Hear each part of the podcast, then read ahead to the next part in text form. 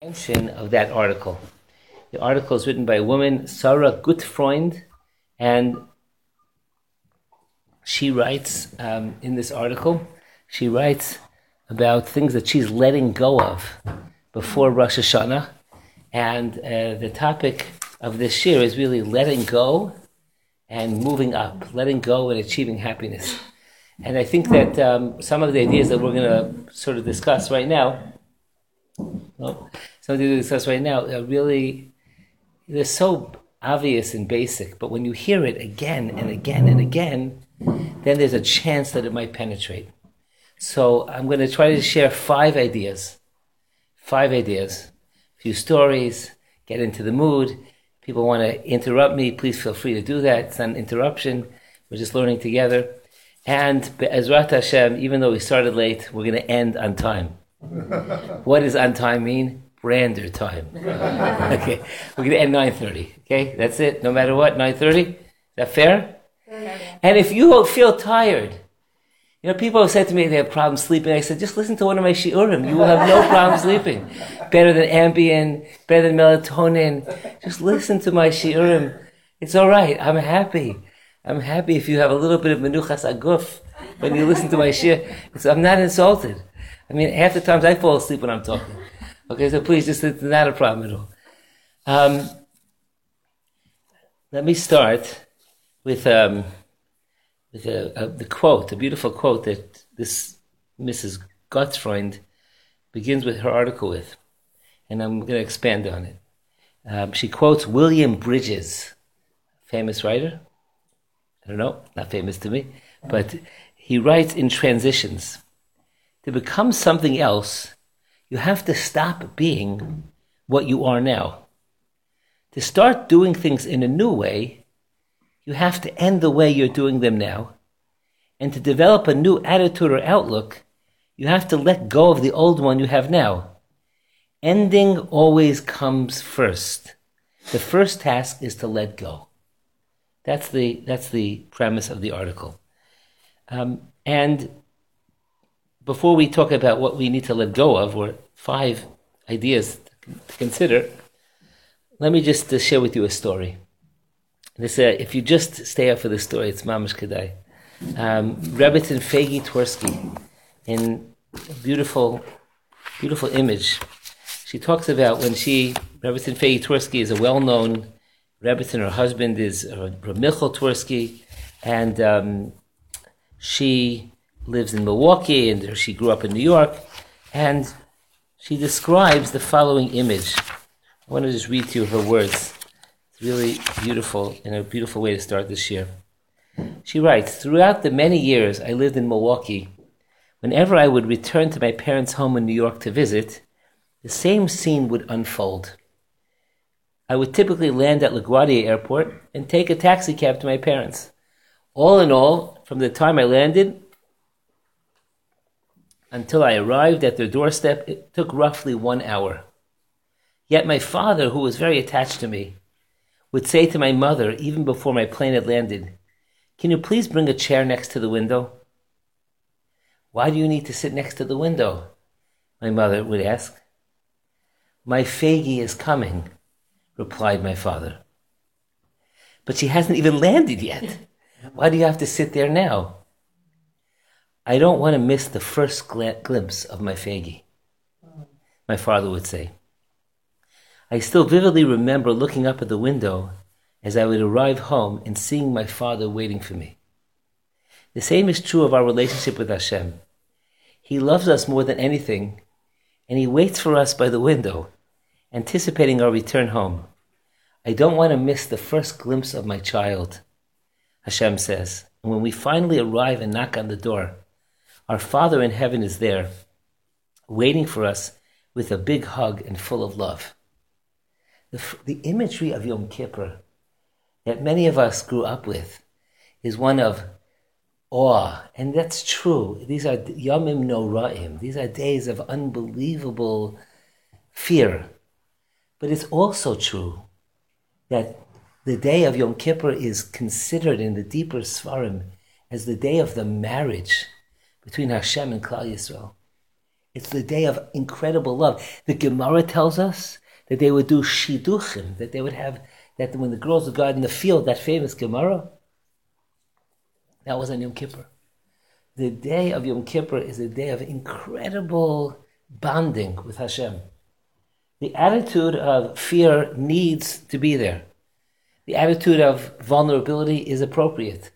But to have that without the ahava, to have that without the sense of HaKadosh Baruch Hu is waiting for us at the window, looking to see if there'll be pangs of return, I think that's a big mistake. And if you have that image also, I think you'll have a totally different type of Yom Kippur. Okay, now let's start. What's that? Rosh Hashanah is HaMelech. Rosh Hashanah is HaMelech. So then what happened to that? Because Yom Kippur, because Rosh Hashanah, because there are three relationships. The first relationship is Avinu, that's Elul. Rosh Hashanah is the Melech, and Yom Kippur is the husband. There's a lot more. That's a different share. Okay, here we go. Okay, number one. Okay, idea number one to let go of the need to be right. The need to be right. How does this tie into Yom, Yom Kippur and Rosh Hashanah and the whole inyan of Mechila? Most arguments, we know there's a very interesting minhag of asking Mechila, of asking for forgiveness. Many times you get a mechilogram in the schools. That's what they do. You know, I'm a WhatsApp mechila text, whatever. You know, whether or not that works halachically, we're not going to get into now. But the idea of asking for mechila on erev Yom Kippur appears explicitly in the Shulchan Aruch. On erev Yom Kippur, there's a custom to ask for forgiveness. Why? Why do you wait until erev Yom Kippur? The guy wronged you in February. What's that about? There's a lot of interesting discussion about what that's about. But Says Sarah Gutfreund, not discussing this particular point, most arguments are not worth the price that we pay afterwards. I would rather be connected than right. I would rather give in than give up the chance to be close to someone I care about. Idea number one. We have to give up the necessity of being right, of being correct. Let me share, let me expand on this idea in a few ways. First of all, image number one, so beautiful. I am a grandfather, Baruch Hashem, big schus. And the school in Dallas that my children, my grandchildren go to, sends me pictures every day. It's a new world. It's a new world. It's a whole different world. They say pictures every day. And I'm probably the only guy that looks at all the pictures. Mm-hmm. I look at, you know, I don't always look every day, but I make sure I don't miss, you know, I look at the unread. And so today, in Dallas, Texas, my I think two year old, but it could be three year old. You have to verify with my wife. Grandson was learning about asking mechila, learning about asking forgiveness. And, you know, my grandson goes to the Haredi school in Dallas. With the Haredi TDS it's called, and he's holding hands with a girl, okay, because it's the Haredi school in Dallas, not in Beitar. He's holding hands with a girl, you know, and I'm thinking, like, well, this is a great shidduch, right? you know, like they're because they're, they're, like they're like five guys and like twelve girls and that, like you know, maybe like by Sfardi that works. You just get two, three wives each one. You know what I'm saying? But like you know, so he's holding hands with a girl, and each one is holding on like, and they're looking at each other. Like, like what do they say? Say you're sorry now, like, and it's like the most beautiful picture. You know, it's the most beautiful. I, I have that image, that beautiful picture. Says the Rosh, Rabbeinu Usher, 13th century. Very amazing comment. The Rosh says, when speaking about the inyan, the idea of the idea of forgiveness. I want to read to you what he says. Why do we ask for forgiveness on Erev Yom Kippur? I'm sure you've heard of this idea in other contexts, but probably not in this context. Says the Rosh. I know that most of us think that the reason, if I were to ask you, why do we ask for forgiveness at Erev Yom Kippur? The classic reason. What's the classic reason? Be, that's right, because it, this idea that if I don't ask for forgiveness to somebody else, then Hashem will not forgive me, at least from the, the, the triangle, at least from those sins that I committed to somebody else. So that is definitely true. And I'm not saying that that's wrong. The Rambam says that. But the Rosh says something very different. Listen to the language, the beautiful language of the Rosh. And if you email me afterwards, I'll try to send you a copy of this language. Says the Rosh. that when a person comes to Erev Yom Kippur it's very important to ask forgiveness. Kedei sheyehe lev kol Yisrael shalem im. So that every Jew should be, what's the word shalem in this context mean? Complete. Complete, whole. What does it also have tinges of? Shalem also is connected. Shalom in peace. And look what he says. That Samael, that's the, the bad malach, didn't what He saw no sins among the Jews in, in, in Yom Kippur. You have one nation in this world that's kimaloche hashares that are like angels. Ma malache hashares yechefei regel, just like the malachim are barefoot. That's why we don't wear shoes. So too the Jews don't wear shoes. Just like the angels don't jump around, they can't they can't walk. So to the Jews stand up. There's apparently there's a custom to stand in Kippur. Hashares uh, don't eat. So too Klal Yisrael don't eat. Ma malache ashares shalom beinehem. Just like the malache ashares have peace between them, as we say in the davening, v'chula nosne mishur right? They give each other permission to praise God. There's no competition. It's not a, it's not a, it's not a malach eat malach world, right? Not, they, they, they get along, they, they can all get along. So too, says the Rosh. so too on Yom Kippur, Klal Yisrael on Yom Kippur, there's shalom beinehem. Why do we ask mechila? Says the Rosh, not simply for me to get atonement, but in order for me to create a sense of unity. In other words, even if I'm not wrong, I ask for mechila. There's a famous story. The Litvaks here will appreciate this. Rav Chaim Halevi Soloveitchik, the famous Brisker dynasty, on Erev Yom Kippur, on Erev Yom Kippur, went to it was it, the shul was packed. People had a talisim on their head. And Chaim was looking like who's under the talis, looking, looking, looking. He finally found the butcher, and Chaim had ruled against the butcher with regard to a particular halacha that the, this animal is treif, and of course that cost the loss of a lot of money because a treif animal is thousands of dollars.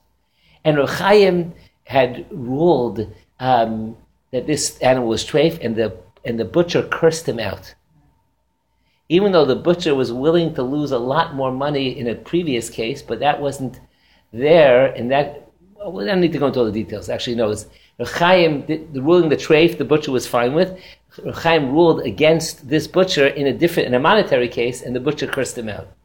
And Chaim said, we learn from this that, you know, a person doesn't lose, doesn't mind losing money as long as somebody else didn't win the money. Didn't, you know, that, that, that was the big thing. But, but whatever it is, Chaim ruled against this butcher, and the butcher cursed him out.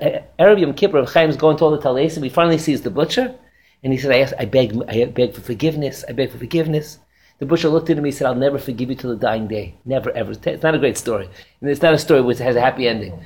So the, the, but the, but the, the rabbi said to Rav Chaim, why did you ask for forgiveness? You didn't do anything wrong. So Rav Chaim said, who says you have to do something wrong in order to ask for forgiveness? What's the point of asking for forgiveness? The point is to create shalom between the Jews. As the Rosh taught us, the mechila happens, forgiveness happens when the Klal Yisrael is one. And the truth is, it's not only a halacha in Yom Kippur, it's a halacha in life. You can be right and be bitter, and you can be a person of peace. And, you know, be an individual that's willing to be mevater. Story, a, a, cute story that some of you might have heard different variations of the story, but I want to share it with you. That uh, a, a husband was having difficulty with shalom bayis, and he went to the rabbi. It's a whimsical story. He went to the rabbi and he asked what he should do. So the rabbi said, "Buy your wife a gift." As we all know. If you're having a problem with shalom, buy it, then it's easy. If you want shalom, then just buy it. If you want shalom, then buy it. It's no problem, right? Avishai, you got that one? You want shalom, you buy it. So fine. So the, you heard so the so the, the the, the husband went and he thought, okay, listen, I have to, the rabbi said I have to buy my wife a gift. So he decided, listen, we're having a communication problem, and therefore, when we speak, we don't understand each other. I think it would be nice if I purchase my wife a hearing aid. My wife needs a hearing aid. So he approaches the store owner and he asks, his, he asked, you know, can I buy a hearing aid? So the, uh, the man, you know, thought that that was a rather strange request. And he uh, and he says to him, and he says to him, uh, you know, oh, let me let me see your ear. You know, it's, that doesn't do us work. So he said, no, no, no, it's for my wife. So the owner said, what do you mean? If it's for your wife, then I have to, I have to see your wife's ear. So he says, no, you can't do that. It's a surprise. So the owner said, okay, I'll tell you what we can do. When you go home, stand a distance away from your wife and call out her name. If she hears you and responds, then you know your hearing is fine. If she doesn't respond, then walk a little bit closer and keep on calling her name, etc. So he goes home and he quietly enters the home, tiptoes the living room, and he hears, sees his wife in the kitchen. He says, Malka, how are you? No response. Again, Malka, how are you? No response. He takes a few steps closer. Malka, no answer. Something must be wrong. Goes over to her, and in her ear, he screams, Malka, how are you? She turns around, looks at her husband. She says, Are you deaf? I already answered you three times. so sometimes when we are sure that we're right, the MS is the problem begins with ourselves. So, idea number one to think about. I, I don't know how the story is going to end, and maybe I shouldn't even share with you the story. But I have a student of mine I was very close with, very, very, very, very close with from many years ago. Even before your time, Avishai and, and Sammy, even before your time. Not much before your time, before your time. Very close, very close. Long story short, I was at the Chasana when he got married. Beautiful. I was on cloud nine in a terrible marriage, terrible divorce. The, the, for whatever the details are, the father's upset with me because he thinks I forced the, hus- the husband to give a get to the wife, and it's not true. Lo is not true. He hasn't spoken this. He hasn't spoken to me in ten years. The, the student, every erev Rosh Hashanah or erev Yom Kippur, I send an email. I am sorry. I ask for forgiveness, etc., etc. You know, I don't know if I say it quite like that. Maybe just this year I was much more just. I'm sorry, but I, I miss you. I love you, etc. I, I don't know how the story is going to end. I don't have the. I don't. Not all stories end. You know, by the time the shir begins. But the truth is, I want to give an eitzah. There are many people in this room that probably have at least one person. Maybe not. Maybe I'm the only person in the whole world that has one person that, like, you know, that is upset with me. But if even if you're right, if you're right, it doesn't make a difference. At the end of the day, you're not in front of a court of law. But if you can create shalom in Klal Yisrael, you're making Klal Yisrael more malach-like and you're and you're creating a tremendous amount of peace in the world that brings bracha. There is no bracha without shalom. That's the bottom line. So, idea number one is the need to be right. We should try to let go of that to the best of our ability. Not always so easy, especially if you're Moroccan. It's especially hard, uh, but but nothing personal. Okay. Idea number two. Idea number two. Maybe I should wait to ask for Mechila until the end of the show. okay. okay. Um, this is a big one. I'm gonna. This is a big one. I'm just gonna say it, and then I'll. Okay, it's interrupting other people with my own agenda. Mrs. Gutfreund says, not just when they're speaking, but also let, letting go of preparing my questions and answers in my mind while they're talking. In other words, very often in life, I walk into a meeting and I have an agenda. And if I'm a businessman, all right, that's all right. I want to make the sale. That's all right. But in human relationships, sometimes I also have an agenda. And I steamroll people and I just listen to what they're saying only to find the hook, to get them to do what I really want. And by the way, there's a whole genre of books that tell you to listen well in order to manipulate people. Usually the last name is Carnegie, and it's mm-hmm. all about a lot of chachma in the book, in those books. But there's a lot of manipulation. But the truth is, it's a very interesting idea. Do you know that in halacha, if you make somebody deaf, you have to pay their complete value. Now, exactly how you evaluate a person is a different shmooze. But if you make somebody blind, you pay the value of their sight. But if you make someone deaf, you have to pay their complete value. Judaism views, you know that I'm sure all of you at some point have had this like Sophie's choice question. If I had to lose one of them, right, which one do I want to lose, right? So most people say, I would never want to lose my sight. But the halacha says that the most important sense is the sense of hearing. And we are actually called the people of Shmiya, the people who have the koach of listening. There, I think, is a chazal that say that says that we have two ears and one mouth, so we can listen twice as much as we speak. But the idea, and I'm going to try to expand on this point, the idea of listening to people, I, I can tell you in personal experience, and I can tell you as a rabbi, and I can tell you just in observing other people. One of the most fundamental dysfunctions in a marriage happens when people stop listening to each other. When people stop listening to each other. Now let's get to a little technical, little technical stuff.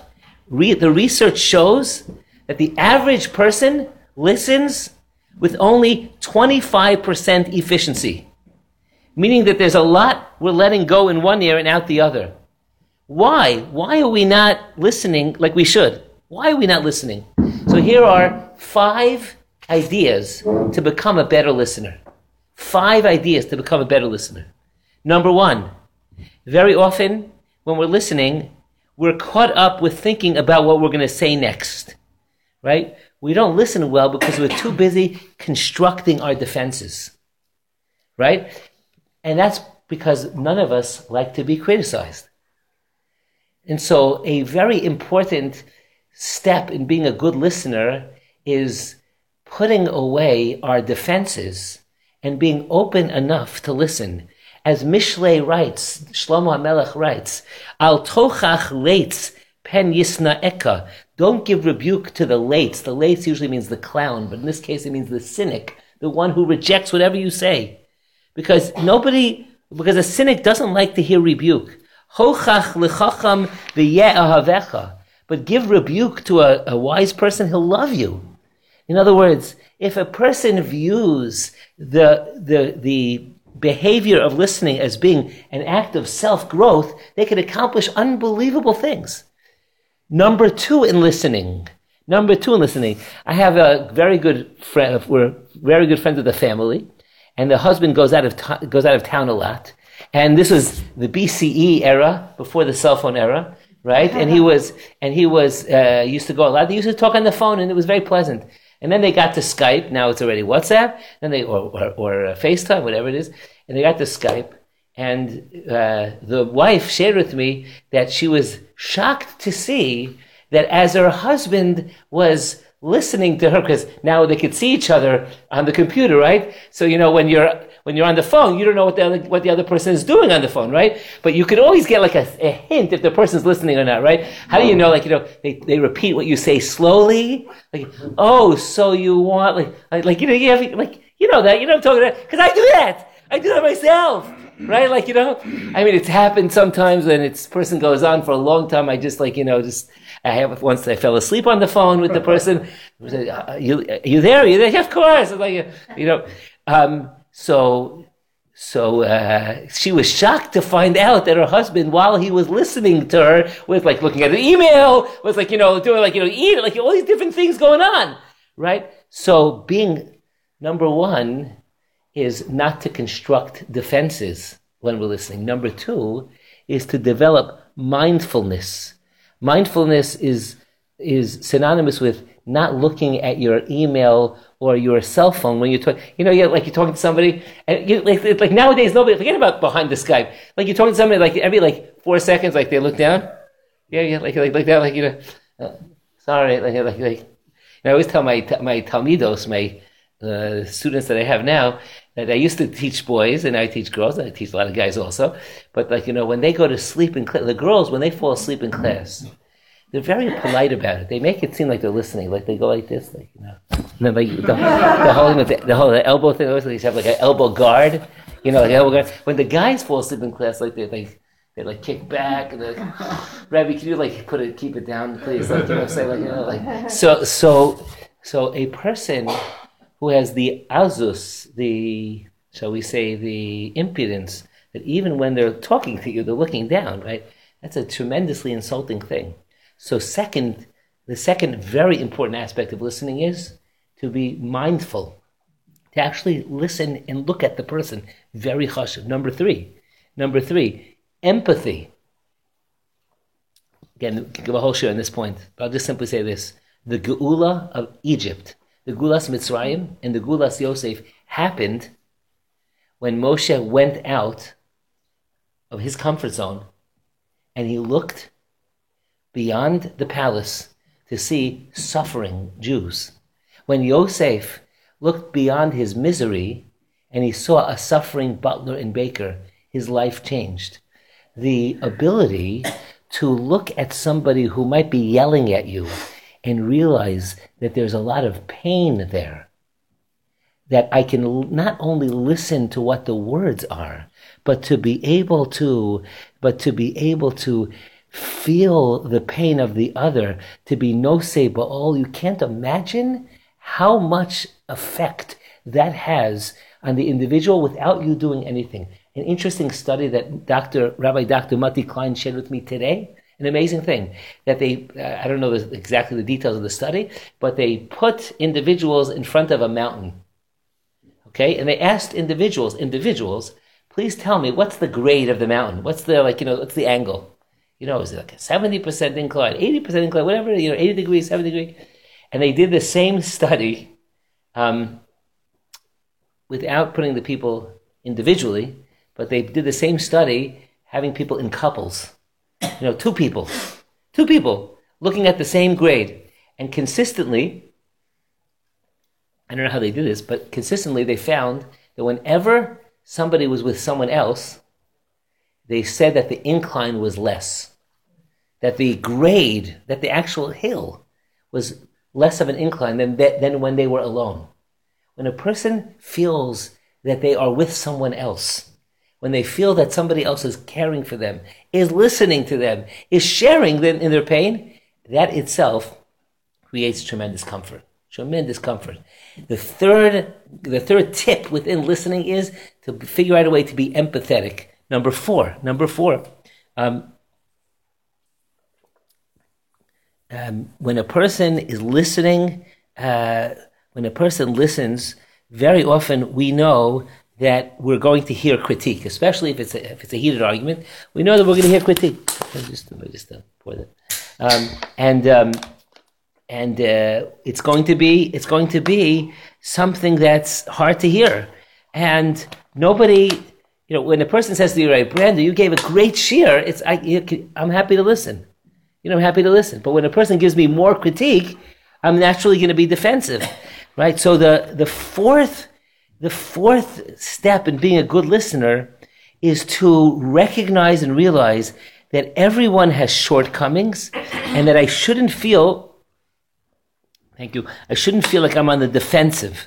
That if I recognize and realize that being criticized is necessary for my growth, that effective listeners don't block out negative criticism, then I will be a much more able recipient. And the fifth and final uh, tip in listening is to ask significant questions.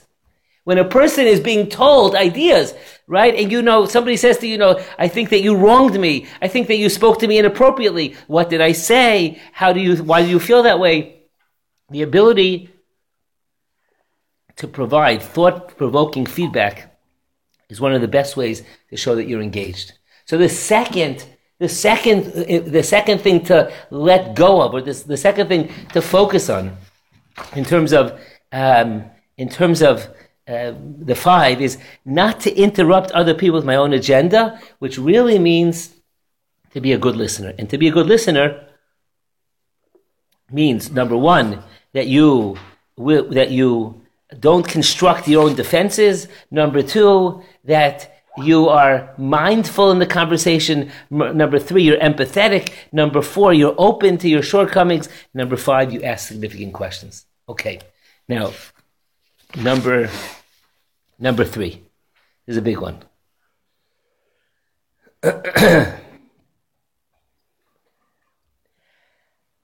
As a rabbi, as a rabbi, very often um, people will ask me for questions, ask me halachi questions, they'll ask me for advice, etc., etc. As a rabbi, sometimes I will ask people for money. I have to do that sometimes, running a kollel, right?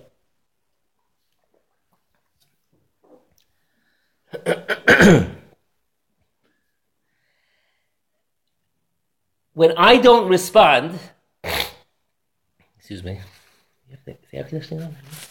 Yeah, yeah, prefer not, yeah.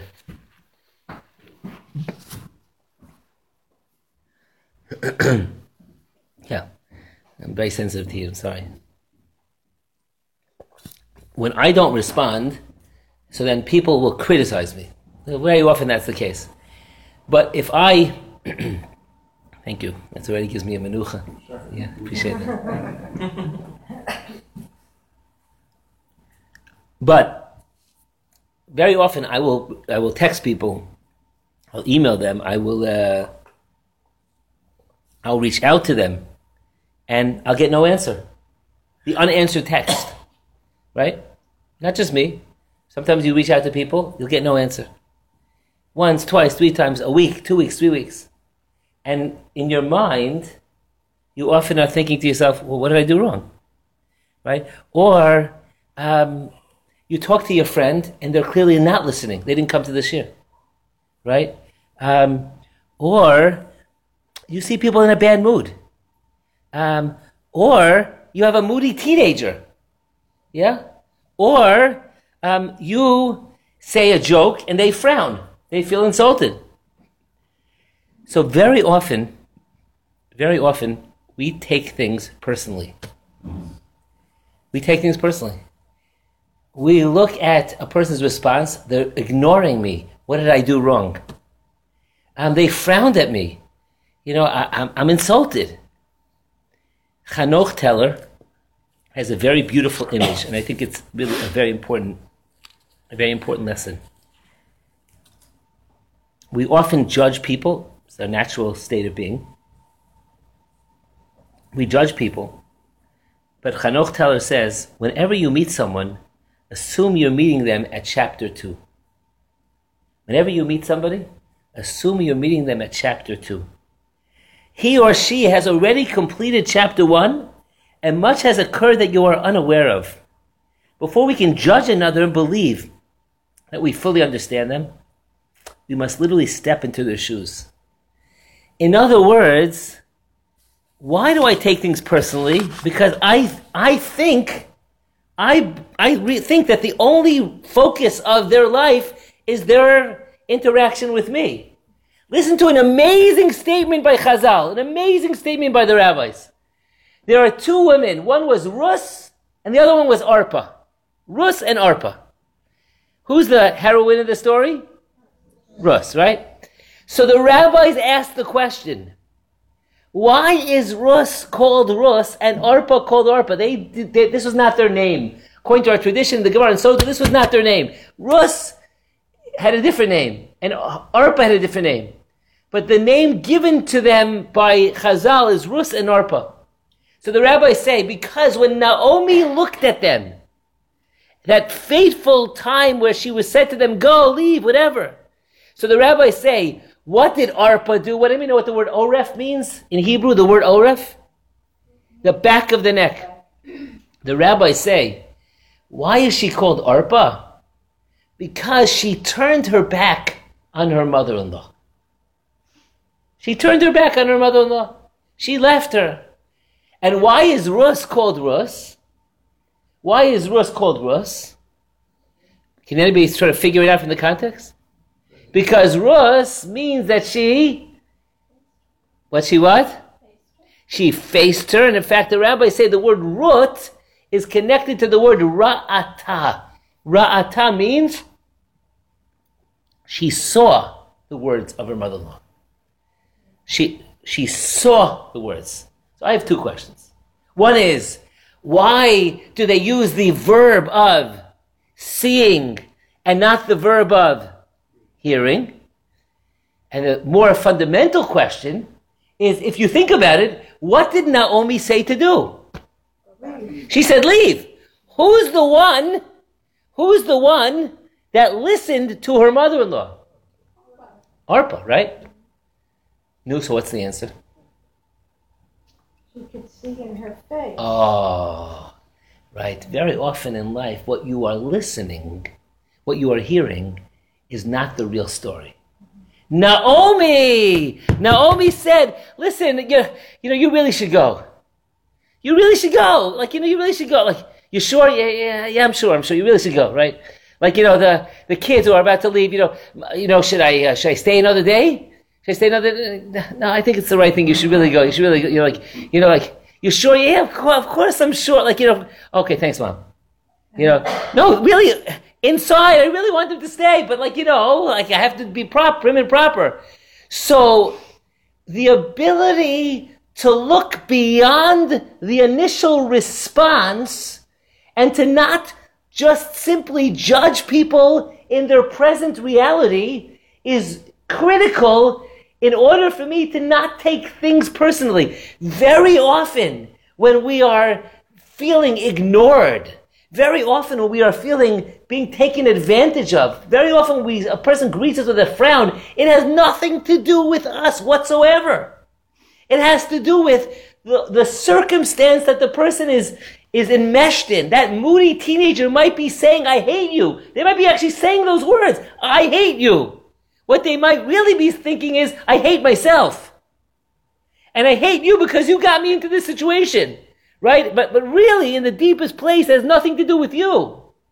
And of course, as human beings, how do we respond?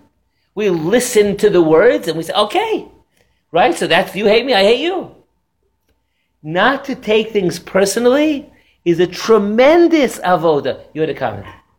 No? No comment.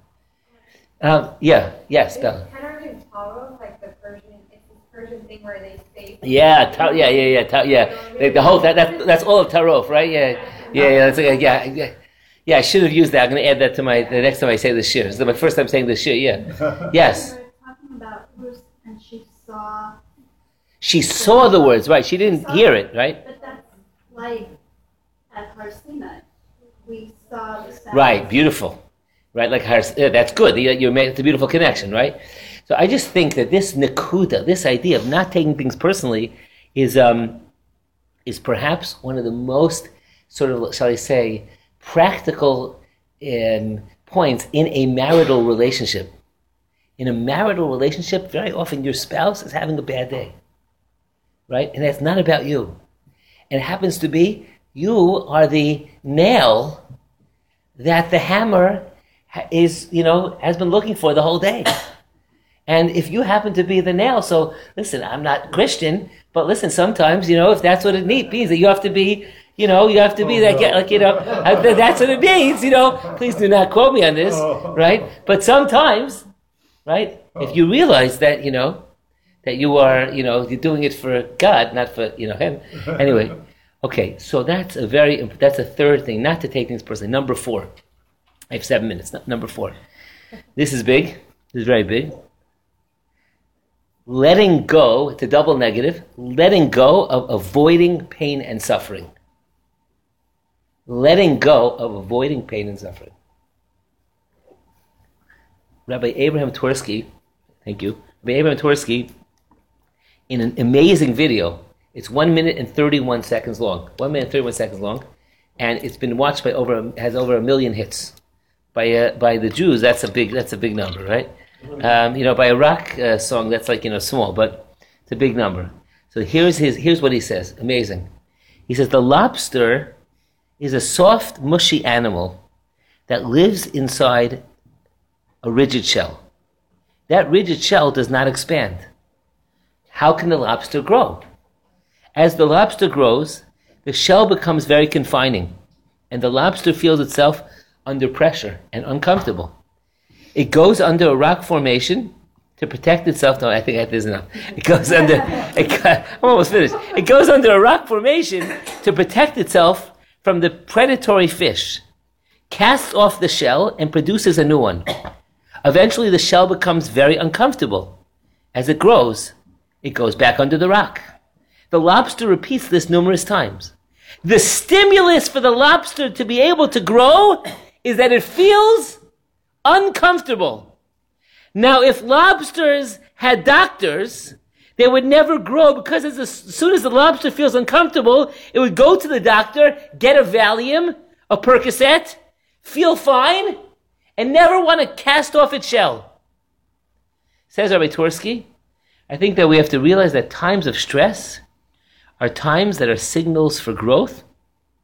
And if we use adversity properly, we can grow through adversity. The truth is, and this is really a whole discussion into itself, the same God that gave us our good midos, gave us our bad midos, and the whole tachlis of our creation is to be able to overcome those bad midos which was given to us by God. Rambam in Hilchos Tshuva, chapter 7, tells us the most important principle of Judaism, more than the Mashiach, more than the belief in reward and, reward and punishment, the most important principle in Judaism is that you have the ability to choose. It's the most important principle in Judaism. And the Rambam says most of the world doesn't believe this. The Rambam says the Gentiles and even a lot of the Jews don't believe this. And by the way, if you want to know what's going on in the world, much of what's going on in the world is that's the way I feel, that's the way I am. That's the way I feel, that's the way I am. But if you really want to choose to be great, you take ownership of your bad midos, you thank God for giving them to you, and then you spend your whole life, little by little, overcoming, a little bit at a time. Rav Hutner writes that those Gedolim biographies, the ones about the great rabbis, Rabbi Hutner writes, the problem with them is you only get to see the end product. I want to tell you a story about the Chofetz Chaim that you will never ever read. But I heard it from Rabbi Berel Wein in the name of his father. And I think this is maybe the greatest story about the Chofetz Chaim. Rabbi Berel Wein's father what, grew up in the house of the Chofetz Chaim. I don't know the story exactly why. And the Chofetz Chaim was a great tzaddik and a great Talmud Chacham, but he was also a rabbi. And because he was a rabbi, by definition, it means that there are a lot of people who bothered him a lot of nudnikim that wanted his time and his energy, because that's the definition of being a public figure. People can be annoying. Not, of course, nobody here, but people could be a nudnik. So some guy was bothering the Chofetz Chaim, who was a great tzaddik, and the Chofetz Chaim was becoming agitated. And the Gemara tells us that Kohanim can get angry. Kohanim raschanim hem. And said Rabbi Berel Wein, the name of his father, the Chofetz Chaim was getting frustrated and he moved to the corner and he started talking to himself. And he said, Yisrael Meir, is it worth it? Is it worth it? Is it worth it? And he had a conversation with himself. And then he came back and he was calm. Now, I hope that's not Lashon Hara about the Chofetz Chaim. I think that's an amazing story. Why? Because in discomfort, big discomfort and small discomfort, is where real growth is found. The moment I try to avoid discomfort, my beautiful grandchildren called me up today. Why do they call me up? I have a five year old granddaughter who's going on 15. And, you know, I just opened the phone and she talks about seven, eight minutes. She says, are you listening? Yes, I'm listening. She talks another five, ten minutes. It's the, best, it's the best thing in the world. She's amazing. And she called, why did they call me up? Because today they, do, they jumped off the diving board in their swimming lessons. The five year old and the three year old. They jumped off the diving board. Maybe she's four, the other one, I don't, I don't know. Uh, approximately three to four. can't, exact age I can't, I can't vouch for. And I said, I said, to, I said to them, were you scared? I don't know if that was the right question. Yes, maybe a psychologist said I ruined them for life. I don't know. And so what the older one said, no, I wasn't scared, right? The younger one, like, oh, yeah, I was a little bit uncomfortable, right? I said, wow, you were scared and you still did it? Amazing. We have to be mechanech ourselves that if we're scared of something, that if it causes us discomfort, that's a place of great growth. I will not seek to avoid adversity and pain. I will seek to allow myself to embrace the great growth that's found within pain, The great growth, if, of course, I'm not a glutton for punishment. I'm not a glutton for punishment, but the ability to embrace pain and suffering. Think about all the great people. When we were growing up, some people don't know who that is. Some people might think there's like a Russian hockey player. But when I was growing up, there was a man named Natan Sharansky. Anatoly Sharansky, right? They call me Anatol in prison, I do lie, right? You know, a very small man. But he's a giant for our generation. He was a giant, right? I remember when I was in Yeshiva University, when he, we talked about the Tehillim that he, that he did, that he had hunger strikes for. He's a big, how did he become a giant? Through the massive suffering and discomfort he went through. That's how a person becomes great, by pushing themselves. Avoiding discomfort is avoiding growth. And finally, okay, I'm a, a minute or two over my time. Finally, the last, the last key of letting go is my desire for certainty, my desire to be in control. You know, when I was in Yeshiva University, you know, there's a bunch of Jews in that college and you know, and everybody was double majoring and triple minoring, like you know, just in case I have this, like you know, I, you know I'll, I'll, be pre-law, but you know, maybe the epis a little bit of finance. You never know, right? You know, a little bit of business here on the side, a little bit of accounting, right? You know, you gotta like get a, you know how Jews are, right? So, so I always like say Jews have to speak to the manager. You know, no matter where you are, like, like, like, just let me speak to the manager, right? Jews have to always be in control, right? That's the way it is. But the emes is, we say this, we say this in the Nusach Ashkenaz says in the davening, Choma Minim, the only thing that's certain in life is Hashem. Havadai Shemo, Kain Tehilaso. There is, there is no such thing as certainty in life. And therefore, Sarah Gutfreund writes, I don't know what will happen tomorrow, even today.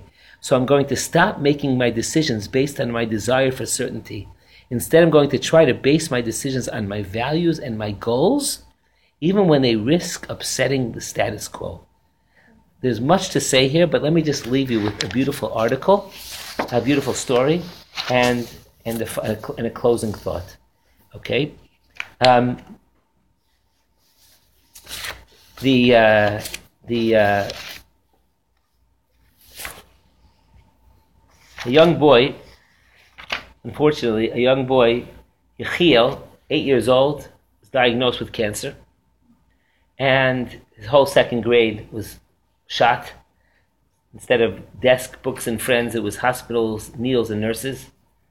And Baruch Hashem, after the end of the year, he received a clean bill of health.